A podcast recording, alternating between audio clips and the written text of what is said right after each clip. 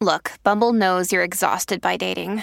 All the must not take yourself too seriously and 6 1 since that matters. And what do I even say other than hey? well, that's why they're introducing an all new Bumble with exciting features to make compatibility easier, starting the chat better, and dating safer. They've changed, so you don't have to. Download the new Bumble now. Hey, it's Ryan Reynolds, and I'm here with Keith, co star of my upcoming film, If, only in theaters, May 17th. Do you want to tell people the big news?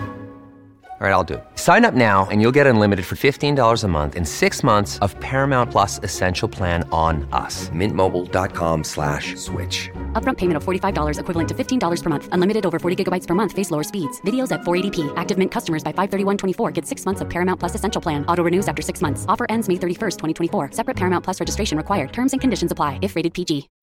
When you need mealtime inspiration, it's worth shopping Kroger, where you'll find over 30,000 mouthwatering choices that excite your inner foodie. And no matter what tasty choice you make, you'll enjoy our everyday low prices, plus extra ways to save, like digital coupons worth over $600 each week. You can also save up to $1 off per gallon at the pump with fuel points. More savings and more inspiring flavors make shopping Kroger worth it every time. Kroger, fresh for everyone. Fuel restrictions apply.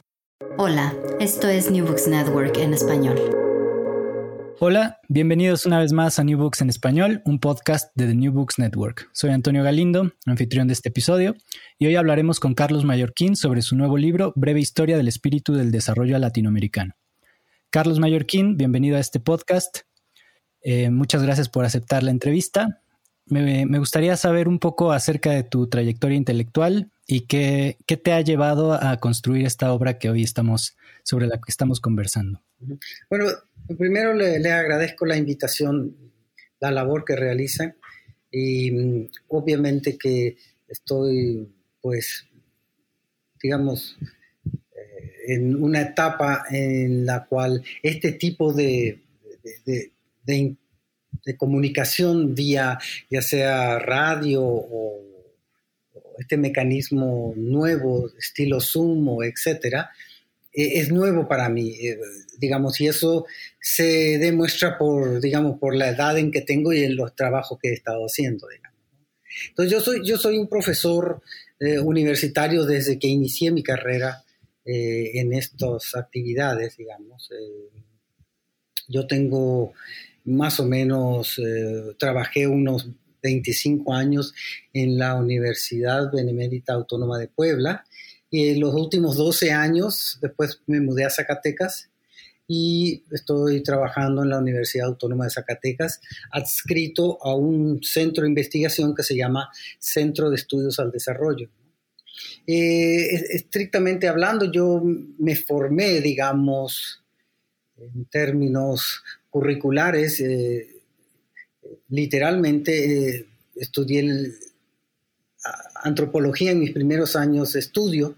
De eso data mi, lo que sería mi tesina de licenciatura, que la hice en Inglaterra.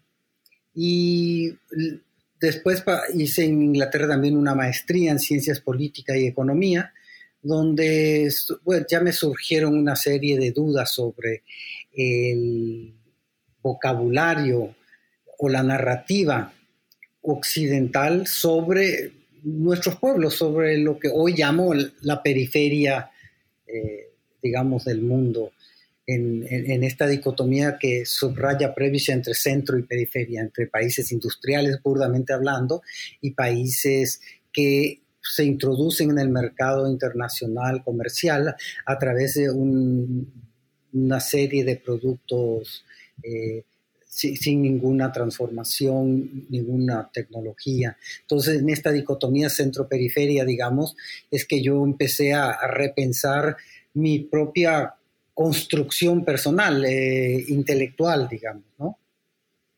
Y terminando mis, mis estudios de licenciatura y maestría en, en, Londres, es la época de apogeo de Margaret Thatcher en Inglaterra, donde estuve estudiando. Y tuve la suerte de, que tení, tengo una prima que me sugirió que venga a México a desarrollar mis inquietudes intelectuales y En ese entonces la Universidad Autónoma de Puebla estaba creciendo y había posibilidades para trabajar en México. Entonces dejé Inglaterra y me vine a México. Y de hecho yo soy mexicano por nacimiento. Mi madre es mexicana, pero mi padre es paraguayo. Y bueno, el, el, caso muy particular mío es que yo soy también salvadoreño, porque yo nací en San Salvador. Pero soy mexicano porque soy hijo de mexicano. Entonces siempre lo aclaro porque ni los abogados entienden por qué soy, eh, digamos, mexicano si nací fuera del país. Pero bueno, es otro, ese es otro aspecto de, lo que implicó mi formación eh, intelectual y personal. Eh, porque después, mientras inicié mi, mi, trabajo en la Universidad de Puebla, yo inicié mis estudios de doctorado en la UNAM, Universidad Nacional Autónoma de México. Estudié en la Facultad de Ciencias Políticas y Sociales y bueno, eh, eso obviamente yo creo que me transformó en varios sentidos. Eh, tuve grandes maestros que pusieron mucho énfasis en lo que yo hoy denomino este pensamiento que se llama decolonial.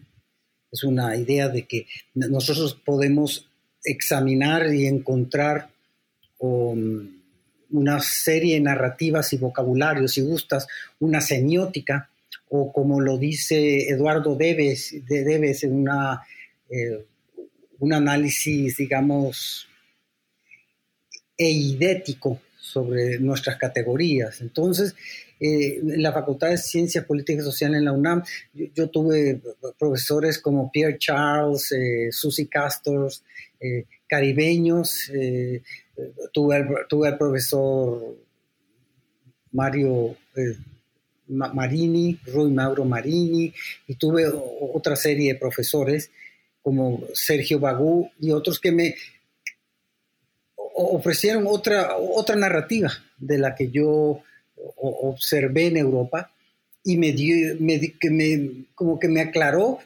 el provincialismo en que vive Europa, cerrado en sí mismo, eh, sin entender, porque no leen o no intentan entender o leer idiomas alternos a los suyos.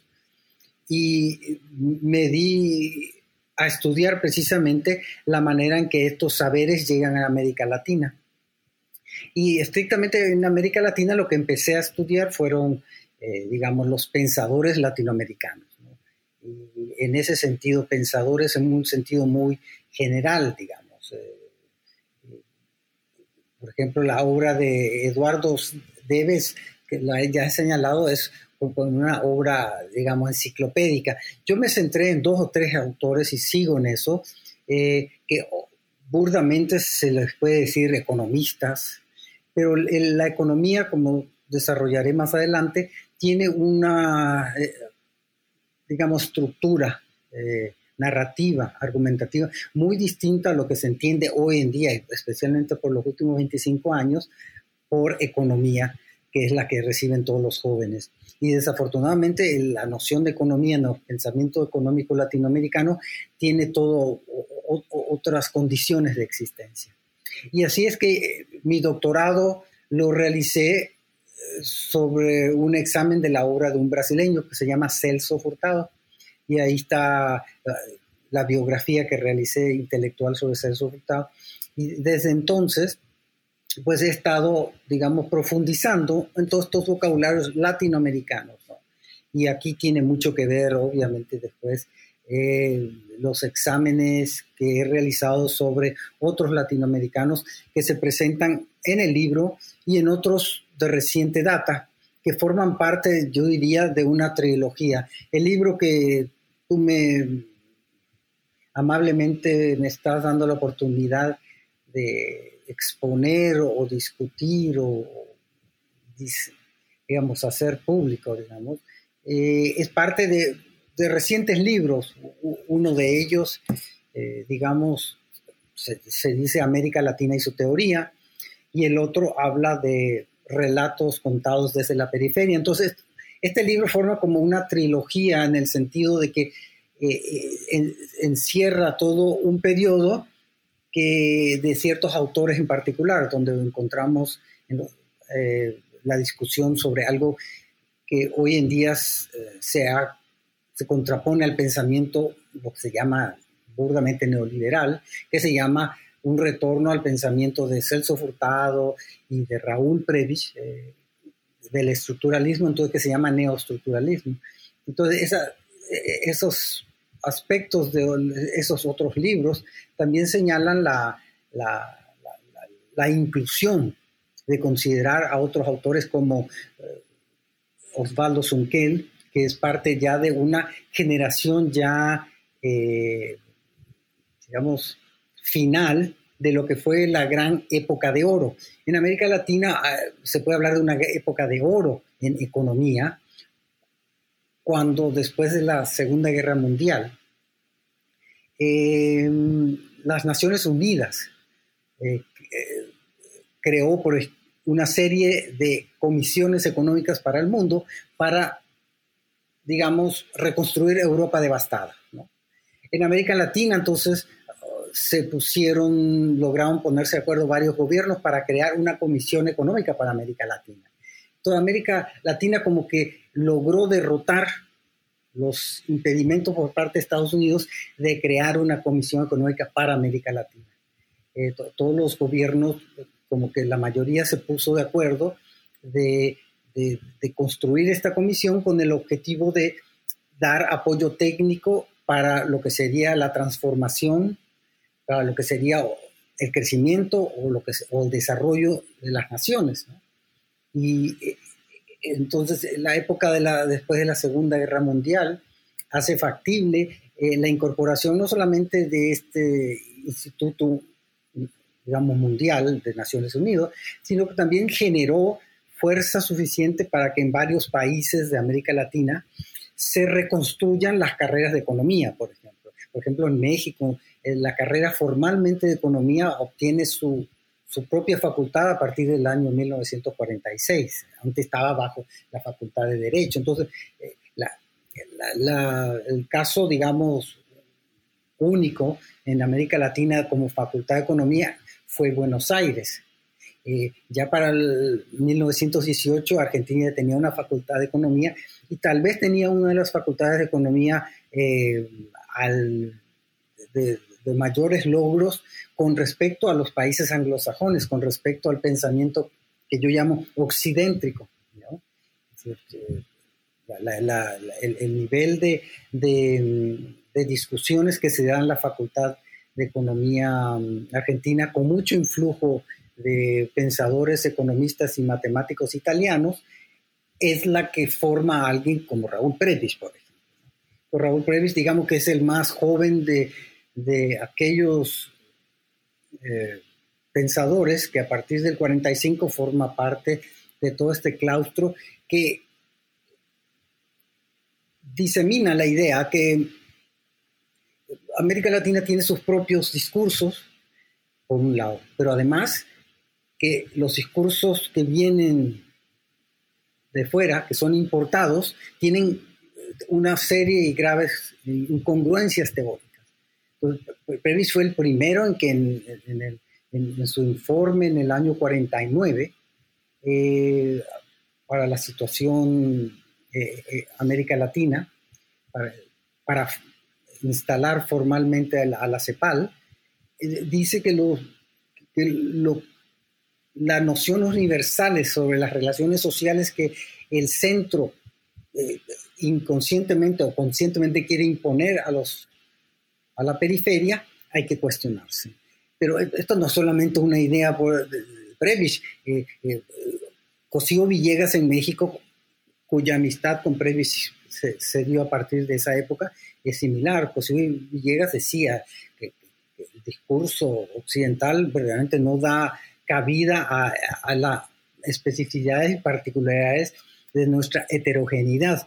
Y el concepto de heterogeneidad entonces surge en América Latina eh, como la posibilidad de teorizar, de pensar una gran variedad de relaciones sociales cuyos aspectos cruciales no se pueden delimitar a partir de lo que se entiende por economía entonces, en, en el pensamiento occidentrico y, menos en, en, la, en, los discursos actuales.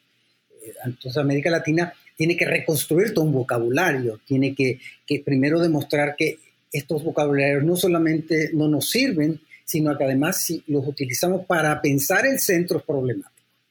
Y e, eso requería un liderazgo intelectual eh, teórico muy importante que lo hizo la CEPAL y otros, ¿no? Eh, y, eso se puede encontrar en, mis primeros dos capítulos, digamos, ¿no?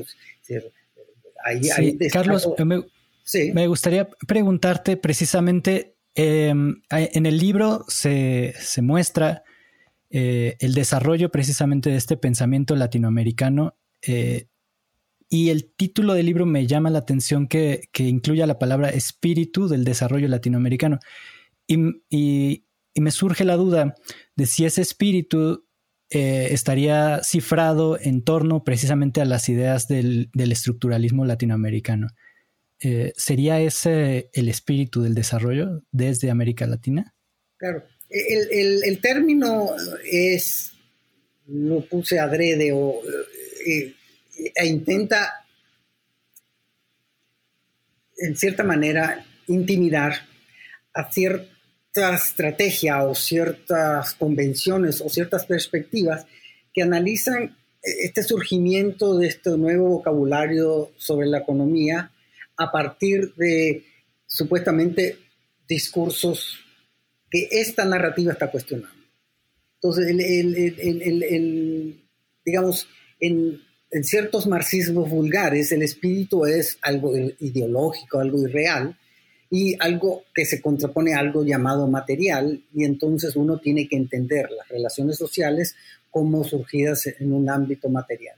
El pensamiento latinoamericano, digamos, como cuestiona ideas básicas sobre el devenir y sobre, para usar un término pomposo, sobre ontológicos de pensamiento occidental, eh, da pie a un análisis específico de la semiótica, del vocabulario de las narrativas, cómo se deben transformar y cómo eso da una mejor explicación de lo que serían los conjuntos o las formaciones sociales.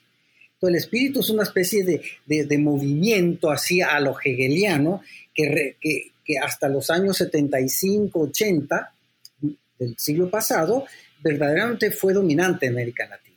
Y este espíritu estructuralista de cómo pensar las problemáticas concretas, específicas, tiene, tiene dos, digamos, antagonismos. Por un lado, la derecha liberal en ese entonces, pero un pensamiento liberal serio, y por el otro está el pensamiento marxista. Entonces, el pensamiento económico latinoamericano que absorbe la importancia central de los antagonismos, de, las asimetrías de poder como parte de pensar las relaciones sociales, eh, está obviamente enfrentándose al marxismo de todos los colores que hubo en América Latina. Y, en ese sentido eh, fue un espíritu relativamente dominante, no obstante los antagonismos ya sea del aspecto liberal o marxista. Eh, yo insisto nomás en este libro y en otros como eh, el propio pensamiento estructuralista latinoamericano supera, ahorita explico ese término, al pensamiento marxismo. digo, utilizo la metáfora o la, analogía. En Hegel hay una noción del Aufbau, de la superación, que, lo que está diciendo es que eh, el, el, nuevo vocabulario incorpora, no es que es superior o mejor o nada, sino que el nuevo vocabulario incorpora y supera lo anterior y lo incorpora. Entonces, el aspecto crucial del pensamiento latinoamericano, digamos, y central es los antagonismos. Antagonismos como consecuencias de que de asimetrías de poder. ¿Por qué asimetrías de poder? Porque distintas eh, entidades, distintas unidades productivas o distintos agentes, ya sean humanos o no humanos, se encuentran en, en, contrastes condiciones de cómo ejercer sus condiciones de vida. Y entonces no, las relaciones sociales pensadas al estilo del pensamiento estructuralista latinoamericano eh, no, no, dan por sentado una generalidad de cómo las economías se estructuran en un mundo heterogéneo, asimétrico, en constante antagonismo, no hay un devenir automático que se puede deducir de algunos tipos de marxismo. Que, queda de paso decir que, que alguien, por ejemplo, como Pancho Aricó, que nos trajo a, volver a leer los textos y a traducir los textos de Marx, algo que le preocupó mucho al final, ¿no? alguien que vivía alrededor del marxismo, le preocupó mucho cómo recuperar el pensamiento local y las limitaciones que tenía el pensamiento que yo llamo occidéntrico, que es parte de algo que los propios pensadores que se, hoy se llaman pensadores decoloniales, como sería Enrique Dulce, como sería Mignolo y otros, no saben que o no conocen que Previs y de jóvenes cuestionaban ya todos estos signos, toda esta narrativa del mundo occidéntrico para elaborar políticas económicas y para pensar las estructuras económicas y financieras que ponían en clara desventaja a ciertas unidades productivas, a ciertos países y a ciertas formaciones sociales. Carlos, sí. podríamos decir que de cierta manera el estructuralismo latinoamericano entonces eh, es una respuesta a la teleología tanto liberal que piensa que el mercado resolverá todos los problemas, como a la teleología marxista que, piensa que la lucha de clases eh, eventualmente conducirá al fin del capitalismo y al, y al, comunismo. ¿Sería esa la respuesta latinoamericana basada en, la, en la contingencia eh, histórica y en la realidad más palpable? No, no sé si eh, se puede definir la postura de cómo surgieron en estos autores, como ya mencioné, Previs, Furtado y otros, no sé si, fue una forma de respuesta, porque como, como, ya dije, cuando estudié en la Facultad de Ciencias Políticas y Sociales, eh, yo tuve a maestros como Mauro Marini, un marxista de vieja tradición comunista, y también Agustín Cueva. Entonces, eh, que venían de esta trayectoria, ¿no?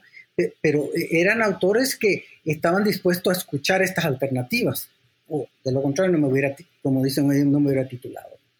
Eh, tú muy bien señalas que esta idea, esta perspectiva de, de, una narrativa sobre la historia es contingente, precisamente porque como no hay un ser general gobernado por fuerzas como tú dices, teleológicas preestablecidas, el, el mundo siempre está en un momento de cambio. No sé si es respuesta al pensamiento liberal o al pensamiento marxista, porque a ambos eh, confronta teóricamente.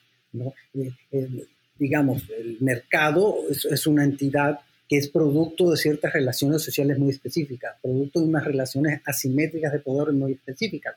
Las condiciones de existencia de los agentes es muy diversa y por lo tanto hablar de mercado en general tampoco sirve, porque lo paradójico, y esta es la respuesta vis a el marxismo, lo paradójico es que parte del vocabulario del estructuralismo latinoamericano es crear paradójicamente mercados.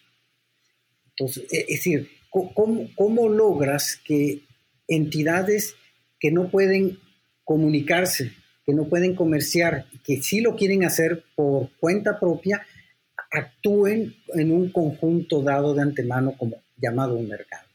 Porque para el pensamiento estructuralista latinoamericano el mercado es finalmente un fenómeno que se puede explicar por las asimetrías de poder entre los distintos agentes productivos y los agentes productivos poseen en separación, digamos así, poseen sus condiciones en separación con respecto a otros entes, a otros agentes productivos, otros entes, porque poseen solamente algunas de estas actividades, las cuales se deben, digamos, eh, suplir con los intercambios.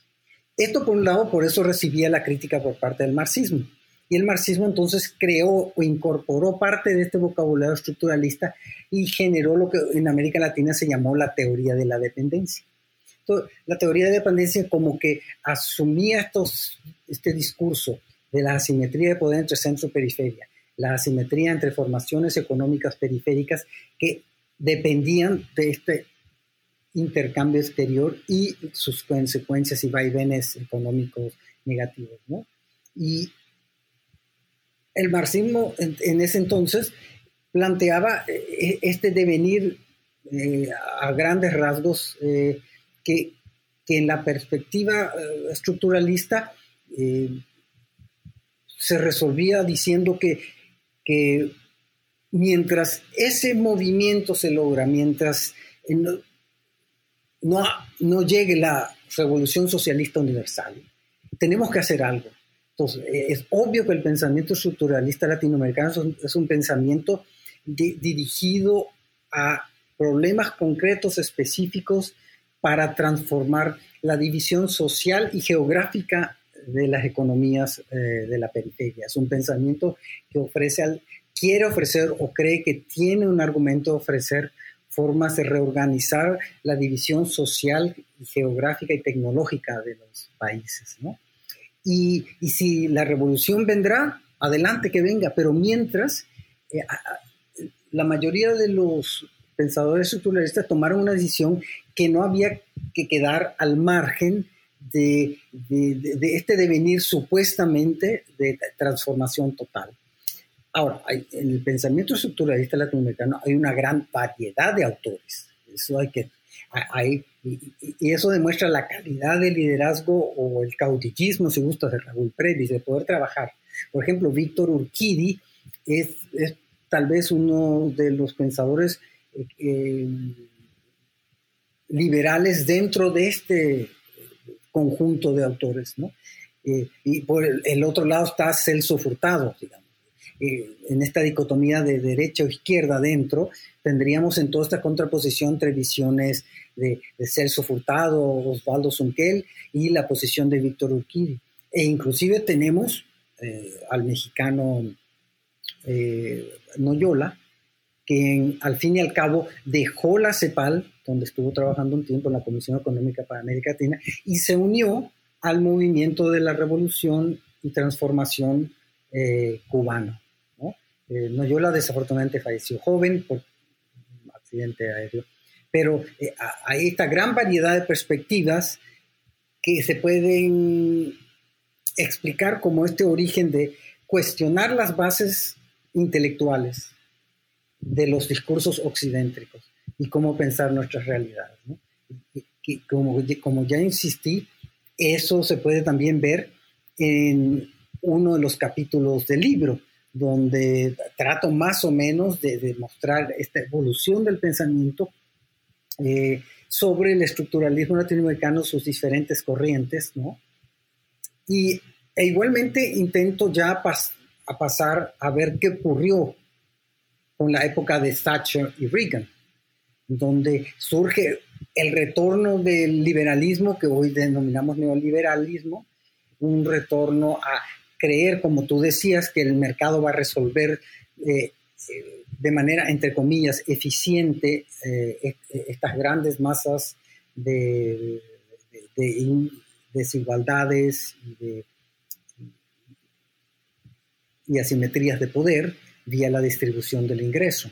el neoliberalismo no más que llegó a América Latina especialmente, es un neoliberalismo que se olvidó de sus bases fundamentales del, del rescate del individuo. Es paradójico decir esto, pero el neoliberalismo en América Latina llegó con botas militares, Chichil con, con Pinochet a la cabeza y en muchos otros países, y obviamente con el apoyo, como siempre, eh, y desafortunado de la política exterior estadounidense. Entonces, el neoliberalismo es un liberalismo truncado, pues, pero entonces eh, tiene aquí, acá hay una especie de capítulo que explica cómo la crítica del pensamiento neoliberal al estructuralismo está equivocada, pues, ¿no? Y, utilizando sus más importantes eh, críticos. Y, yo creo que e, esta postura eh, que tienen que defender los estructuralistas siempre va a ser, va a ser difícil, porque por un lado, eh, las transformaciones sociales, la reconstrucción social y geográfica del trabajo de las formaciones económicas, implica, supone, eh, como tú dices, tomar en cuenta el, aspecto contingente de nuestras relaciones sociales, el aspecto de los cambios, ¿no? Igualmente, así que aquí quiero subrayar, el, libro tiene un capítulo donde busco eh, a autores de pensamiento occidentrico o anglosajones que, que, que al dejar la ortodoxia económica, llamémosle por ahora neoliberal, en los años 20, 30, eh, ofrecían perspectivas similares. Entonces, uno de los capítulos intento, hago el esfuerzo de, de ver cuál es la relación o si puede haber algún tipo de, cercanía entre el institucionalismo norteamericano y el pensamiento estructuralista latinoamericano. Uno de los capítulos trata de ver cómo el institucionalismo, e institucionalismo norteamericano eh, pierde fuerza en los años 40 cuando la, la, la, disciplina y la estructura curricular en Estados Unidos ah, está cambiando rápidamente y los institucionalistas están desplazados del poder. lo, que, lo que quiero dar a entender es que em, examinar posibles lazos o alianzas teóricas con discursos que no tomaron o, intentan cuestionar las mismas bases de sus pensamientos. Eh, entonces, el, libro como que eso reúne esta discusión con el institucionalismo norteamericano. Aquí tengo que subrayar que el institucionalismo norteamericano del cual hablo es, es de pre-segunda guerra mundial, porque existe contemporáneamente a través de la obra de North y otros un institucionalismo medio renovado donde intenta teóricamente incorporar aquellos aspectos del dominio del pensamiento neoliberal para pensarse. Y, nuevamente subrayo esto, el, pensamiento estructuralista latinoamericano eh, también está pensando en, el individuo. Eh, la imagen que se ha dado de que la concepción estructuralista de la economía es una concepción estatista que solamente piensa en grandes entidades y, de participación estatal, no es cierto. Como dije, eh, la idea de reconstruir el panorama, el horizonte eh, geográfico de nuestras naciones era lograr cómo se conecten comunidades, eh, lograr mercados para que haya intercambio. Y de hecho, mire, vea, fíjate, mira a Gómez Morín, creador del PAN en los años 30, 40. siempre decía, hay cosas que hay que dejarlo al individuo. Y sin embargo, era, era un gran creador de instituciones. Eh, digamos que esta dicotomía, hoy los neoliberales han olvidado la importancia de las instituciones sociales, la importancia de crear entidades más allá del individuo, lo cual no significa eludir nuestros deberes y nuestra idea de proteger al individuo. Y paradójicamente el pensamiento neoliberal se ha olvidado de eso.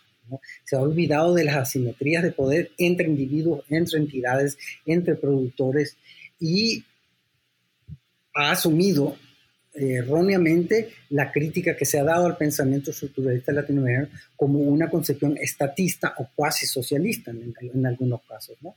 Eh, eh, estas contrapuestas posiciones sobre eh, sobre cómo el estructuralismo latinoamericano defendió eh, sus posturas de política económica son eh, claras en el libro, las desarrollo.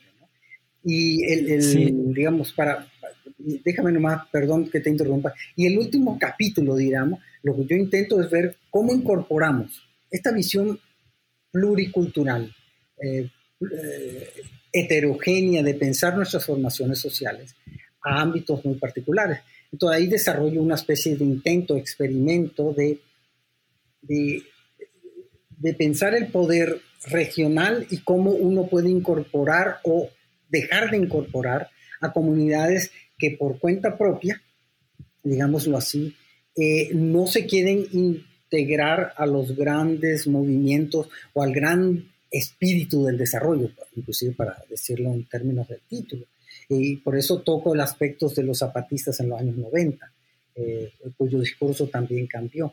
Lo que quiero sacar a relucir con este aspecto es que eh, eh, esta misma idea de la heterogeneidad económica y cultural debe ser recuperada. Es decir, en América Latina el único Estado que se ha comprometido, por lo menos retóricamente, hablar de lo plurinacional es Bolivia. Eh, sin embargo, creo que muchos millones de muertos y nuestra revolución en México no nos ha acercado a pensar esta problemática. Eh, ha habido una serie de políticas, ya sabemos después de Cárdenas, sobre que la integración del indígena, como la, que, adolecen la capacidad a veces de, pensar estas condiciones muy particulares de nuestra diversidad cultural y política fundamental en el pensamiento estructuralista latinoamericano. Y, ya para terminar, porque te corté, de hecho, parte de pensar en la evolución de las economías latinoamericanas es que se crea, es, crear grandes mercados comunes, que, que, la CEPAL lo logró con Víctor Urquide en el 61, creando lo que se llamaba el mercado común centroamericano. Entonces, eran imágenes que se pensaban ya en los 50 al mismo tiempo que se pensaba la Comunidad Económica Europea. Y ¿Cómo integramos o nos acercamos, como dirían hoy en día los del discurso de la integración regional, a la gran nación de, Bolívar? ¿Cómo, ¿Cómo, logramos incorporarnos con, dentro de nosotros? Y ya para terminar sobre esto, porque, perdón que te interrumpí, no, me quiero olvidar algo elemental, sobre que ya dije que la CEPAL, por ejemplo, fue eh, obstaculizada sistemáticamente por las políticas gubernamentales eh, estadounidenses. Se logró porque, dada las confrontaciones inminentes entre, que parecían en ese entonces entre la Unión Soviética, eh, uno podía formar alianzas en Naciones Unidas. Y esto viene el caso que cuando al día siguiente que la Comisión Económica para América Latina fue constituida, Estados Unidos decidió crear lo que hoy está desbandado, la OEA. Y la OEA, a través de Estados Unidos, eh, a la semana contactó a Raúl Prebisch y le prometió todo lo que quería para que deje su posible incorporación a la CEPAL. En ese entonces, todavía en el 48-49, Previs no había asumido la dirección o la secretaría de la Comisión Económica para América Latina. De hecho, Previs eh, se, negó. Eh, era un puesto que literalmente fue creado para él, pero él se negó por razones que, bueno, ahorita no, tenemos tiempo.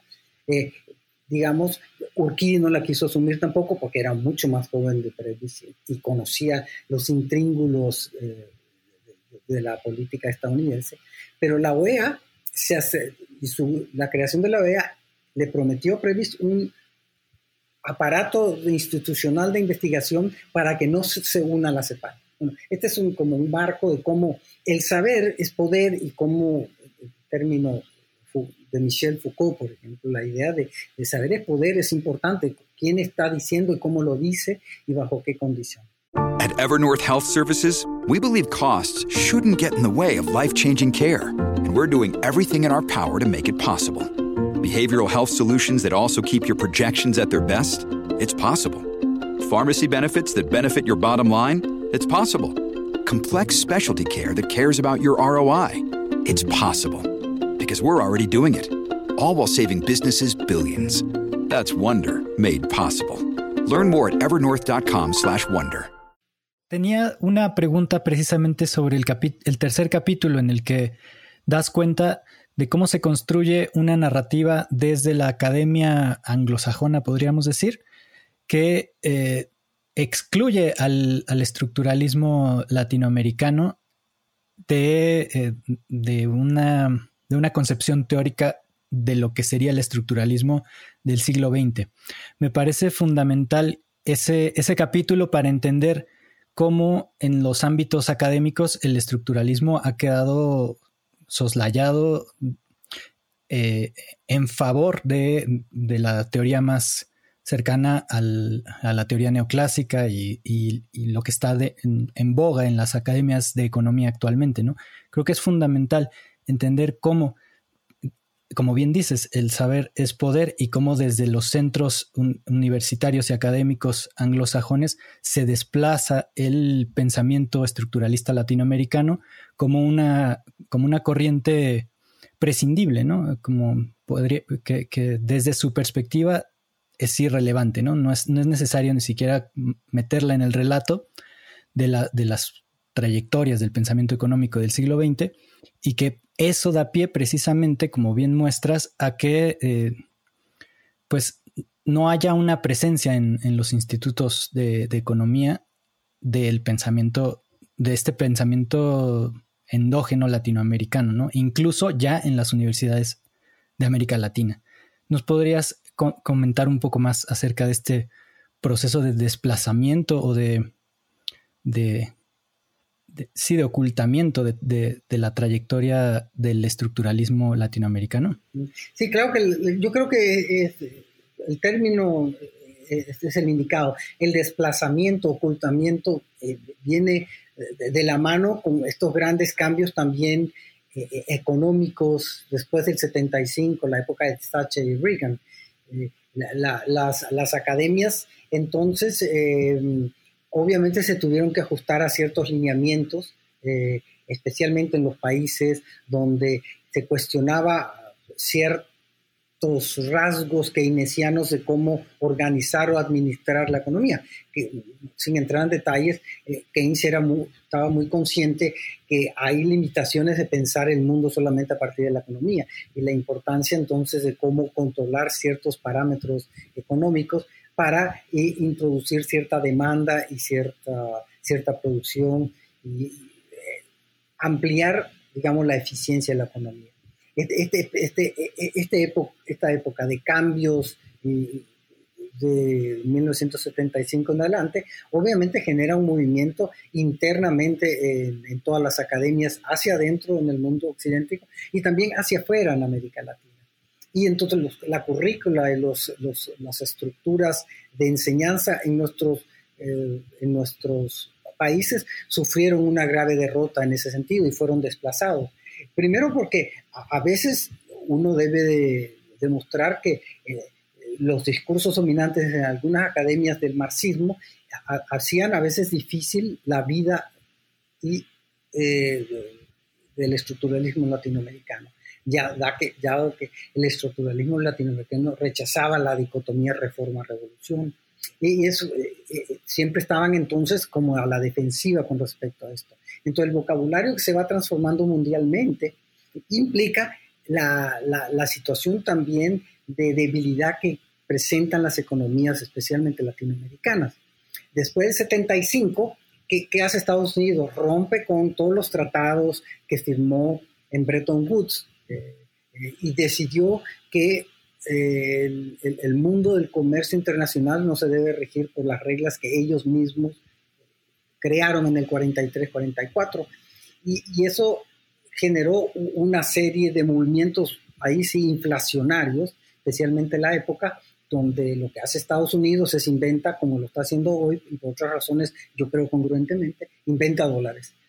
Y inventó dólares a tal nivel que eh, llenó el mundo de dólares a tasas de interés en ese entonces bajas, cuyas consecuencias eh, tiene graves eh, efectos en la década de los 80 y 90 en América Latina, porque América Latina se encontró lo que, como ya se dijo, o ya se, se conoce como una década de, no crecimiento, la década perdida.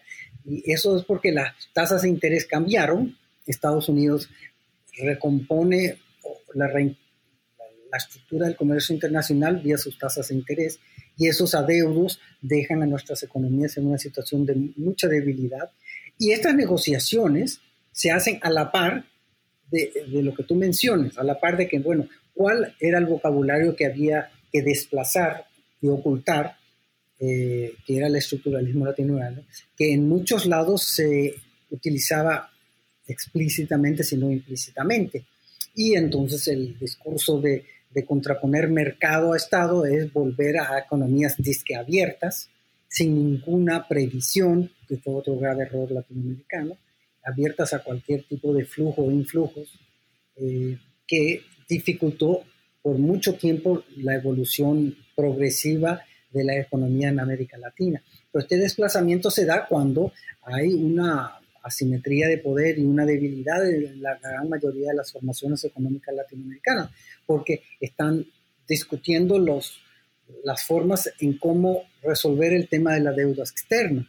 Y los inventos estadounidenses del plan Braid y otros, solamente, eh, digamos, lo que querían después era una apertura total de la economía latinoamericana sin previsión de qué sectores, digamos, apoyarlos.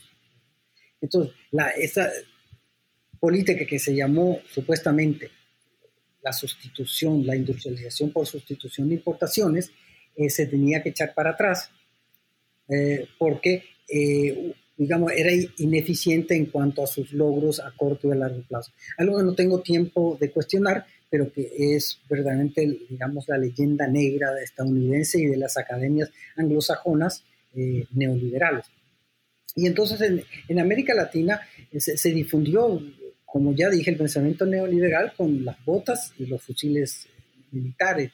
Eh, eh, la, famosa esta institución Mont Pelerin, también examinada por Philip Miroski, un interesante eh, pensador estadounidense, ya tenía sus contactos por toda América Latina y en sus academias. Y entonces a esas academias eran las que recibían apoyo. Y por otra parte, los estados financieros de nuestras naciones en América Latina tuvieron que reducir sus presupuestos y apoyo para pagar la deuda. Y así las, muchas de las academias eh, dejaron de pensar la economía en, aspectos de cómo reconstruir instituciones. literalmente en el fondo del pensamiento estructuralista es cómo reconstruyes instituciones para que el individuo y digamos, la comunidad económica obtenga un mayor logro un mayor nivel de ingreso. Este desplazamiento, entonces, es un, movimiento a grandes rasgos de, debilidades de la estructura contable financiera de nuestro gobierno. Hay, hay, siempre un intento de recuperar este pensamiento y a eso se trata mucho de mi obra.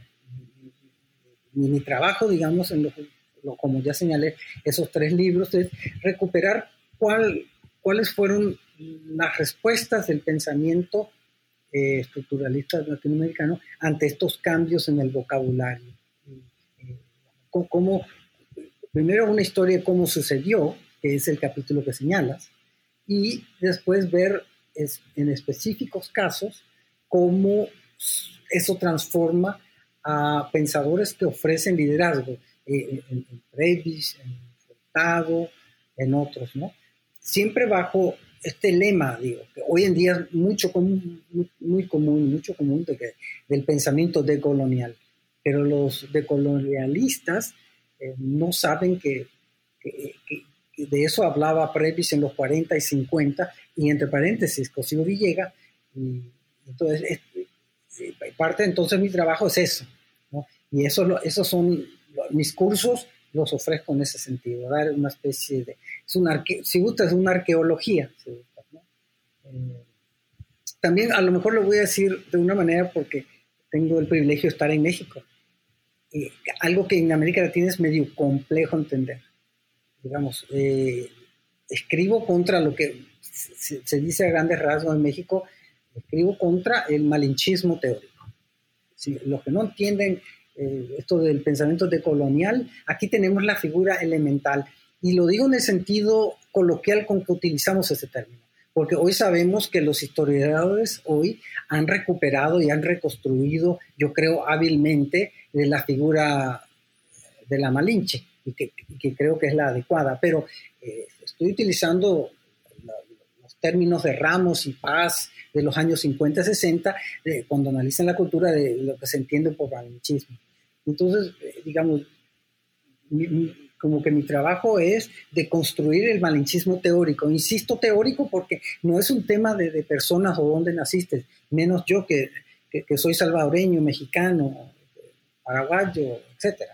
Es, es de construir el malinchismo teórico porque acá existen vocabularios para enfrentar y reorganizar las instituciones sociales. Carlos, pues muchas gracias por tu tiempo. Eh, por último, me gustaría preguntarte en qué proyectos estás trabajando actualmente, qué podremos esperar próximamente de tu pluma. Pues, em, digamos, aparte de mis, de mis clases en la universidad, eh, en el doctorado de estudios del desarrollo, yo sigo en un proyecto que ya tiene larga data, digamos, de una biografía de la obra de Raúl Pérez. Eh, aunque su obra ahora está resurgiendo, yo quiero hacer una biografía global de su vida y obra y en eso trabajo actualmente.